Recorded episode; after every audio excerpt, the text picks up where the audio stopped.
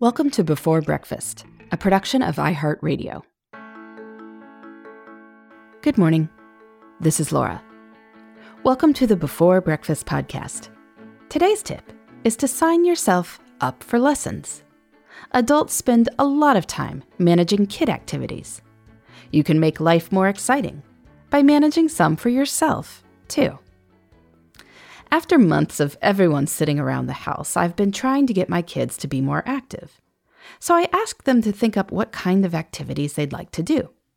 In addition to pretty standard sports answers, the kids mentioned rock climbing, horseback riding, and archery. That last one I blame on some of them reading The Hunger Games. I dutifully did my research, and while I didn't locate any archery opportunities, I did wind up signing them up for rock climbing classes pretty near our house.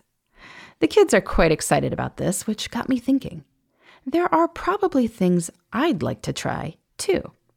For years, I have put on my resolution list that I would like to sign up for voice lessons. But year after year, life gets busy, and I never quite decide to take it on. I did join a choir, so that's something, of course, but individual lessons would make me improve faster. So maybe that is worth pursuing. If you have a hobby or interest that you've been neglecting, signing up for a few lessons might be wise. For starters, lessons introduce accountability. I could practice my skills on my own, but knowing that someone expects me to show up or at least log in at a certain time is different. Putting money into something also helps us take it seriously. And, of course, a good teacher can help you see things that you can't. As you find practical ways to improve at your craft, you'll want to spend more time on it. Progress is motivational. Now, I know it can be hard to make time in a busy life for anything that doesn't have to happen. One practical suggestion designate one night a week for you. If you've got kids your partner can cover, you agree, likewise, to cover one night a week for your partner to pursue something. If you don't have kids, but you do work long and unpredictable hours, I'd note that work emergencies seem far less likely to happen after hours on Fridays. A 6 p.m. Friday lesson might be relatively easy to make happen. You'll start the weekend on a high note, clearly shifting into the not work from the work part of your life.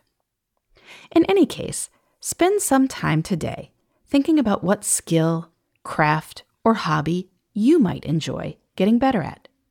Research your options. Some places are open for in person lessons, and these days the virtual offerings are far better than ever before. You might be able to sign up for lessons with someone amazing who lives on the other side of the country, or even in another country, which probably wouldn't have happened before the pandemic. It's worth checking out. Once you find something, sign up for a few lessons. One lesson is good if you're reluctant, but I'd aim for at least three to four to give yourself a chance to really try it out. You're not just dabbling, you're the sort of person who does rock climbing, archery, horseback riding. If you just can't make it work, fine. But you just might find yourself viewing time as a lot more fun. In the meantime, this is Laura Thanks for listening, and here's to making the most of our time.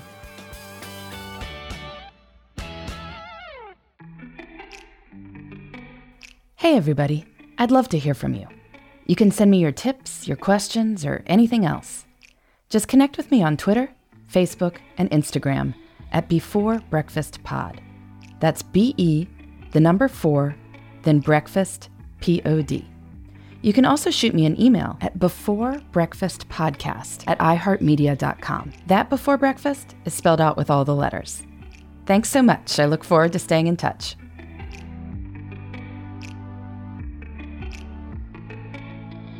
Before Breakfast is a production of iHeartRadio.